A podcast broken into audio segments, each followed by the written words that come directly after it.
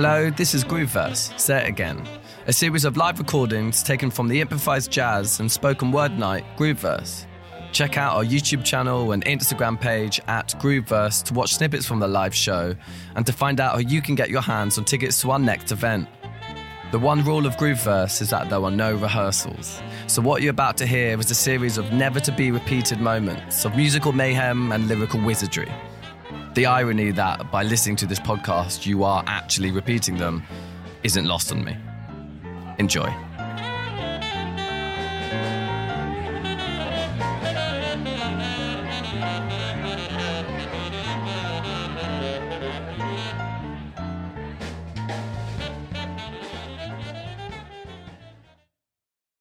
Um, so get ready for a doseful of Jamal Hassan.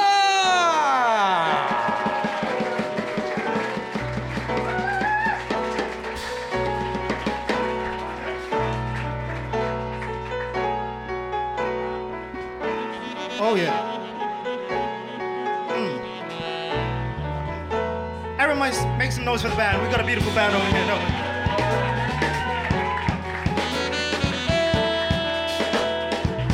This first one. This first one is dedicated to the man who got me into poetry and the man who I'm disappointed in more than anyone else. I am, of course, talking about Kanye West. This piece is called I Miss the Old Kanye. I miss the old Kanye who rap freestyles every day. Could take a joke, make a joke, rock a pink polo, and say that Jesus walks from the church to the steeple. And that man, George Bush, he don't care about black people. Late registration to graduation, a college dropout at the top of his class. He wanted to be a bowler like Skilo, made so much green he called his wallet CeeLo. But he lost the skill that we called so poetic because he didn't stay humble like our boy Kendrick. Now he zip zaps through trends like a seat that's electric. That's why I think he's a Philip K. Dick. Faking controversies so his albums can gain traction. Cheeks perpetually puffy like a permanent allergic reaction. I'm not even going to waste my time talking about his fashion, but given all you're saying, I can tell your reactions. Play stupid games to win stupid prizes. Aware enough to spot racist media biases. Katrina hit an 05 and he saw black families looking for food. Then he gave the news some of that grand old Kanye attitude black families were trying to loot. Because who the fuck needs a big screen TV in hurricane floods and monsoon? But Kanye's found God now, so we should all rejoice. Probably praying we forget he said slavery was a choice. Like he said how. Let me try that again. Like how his new album chose to sound like dog shit because in this world that's ruled by nothing than face when you line your pockets with cash from the chapel collection plates because. There's only one kind of profit that Kanye considers. The dollar is Mr. Burns, and he is Waylon Smithers. A trumped up Uncle Tom who's lost his God given wit. Brown nose so hard, motherfuckers wanna find out that he took shit.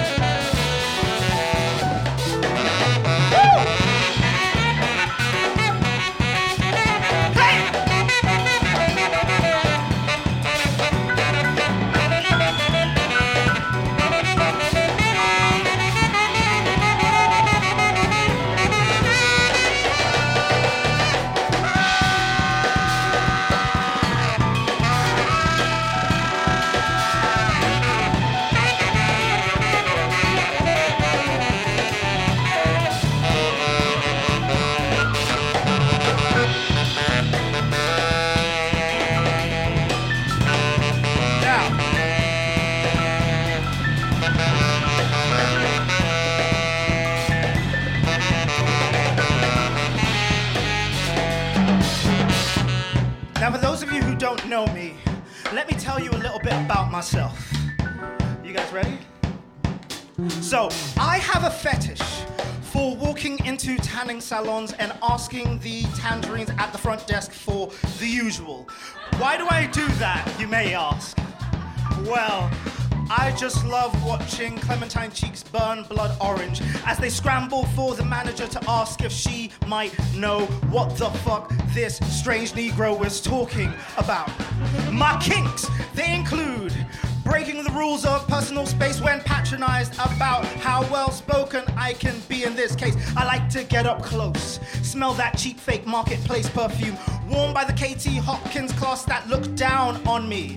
They think that I'm low born just because their grandmothers used to own mine. But I like to smell that fragrance and tell them in perfect time that, oh, it's like Versace, but it's spelled with an F instead of the classic V.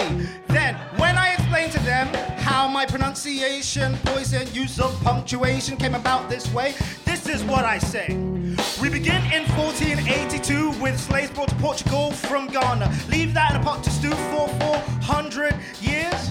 Add a dash of Brits too lazy to get their own goddamn gold. Then sprinkle on top an education system funded by missionaries, charities, and then voila.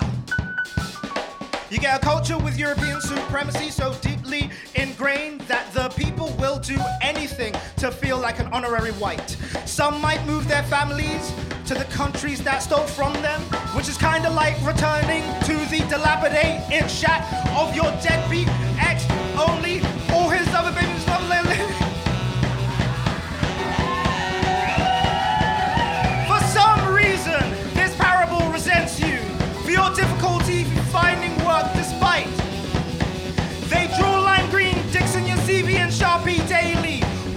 telling you to go back to where you came from, even though they are the ones who sold your floorboards. They stole your windows. They stole your door to fund a dick measuring contest with all of their European colonizing neighbors. And when you dare to tell them what they do, they just call you a plunger or a broken toilet for bringing up old shit. Hit it!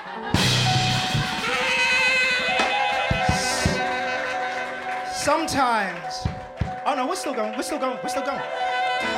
Sometimes I wonder what's keeping me from, at the very least, sleeping with all the white men in the world systematically just so that I can ruin their orgasms and whisper reparations.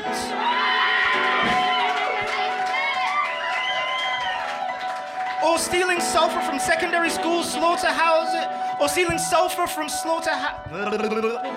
Or stockpiling sheep stomach acid from slaughterhouses to crumble the marble walls of parliament. Or stealing sulfur from secondary school science labs as I hoard fertilizer and charcoal to make gunpowder. And then my mum asks me if I'm hungry. She's unaware of her son's latent taste for anarchy, and I'm reminded of the two jobs she worked. Of her emaciated ribcage, how badly her stomach hurt just so I could eat another day. In that one bedroom flat in Gypsy Hill. Burgled so often they ran out of things to steal. And then I become afraid. Afraid that my lust to settle the score will only destroy everything that she has fought for.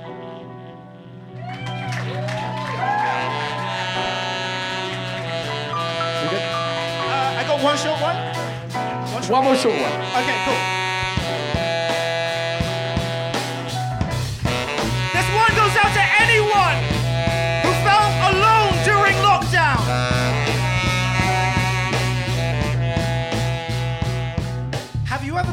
Lonely that you followed the advice given by Cosmopolitan magazine? Have you ever been so lonely that you intentionally grew acne just so you could have an excuse for why no one wants to date you? Have you ever stroked your shoulder when someone bumped into you?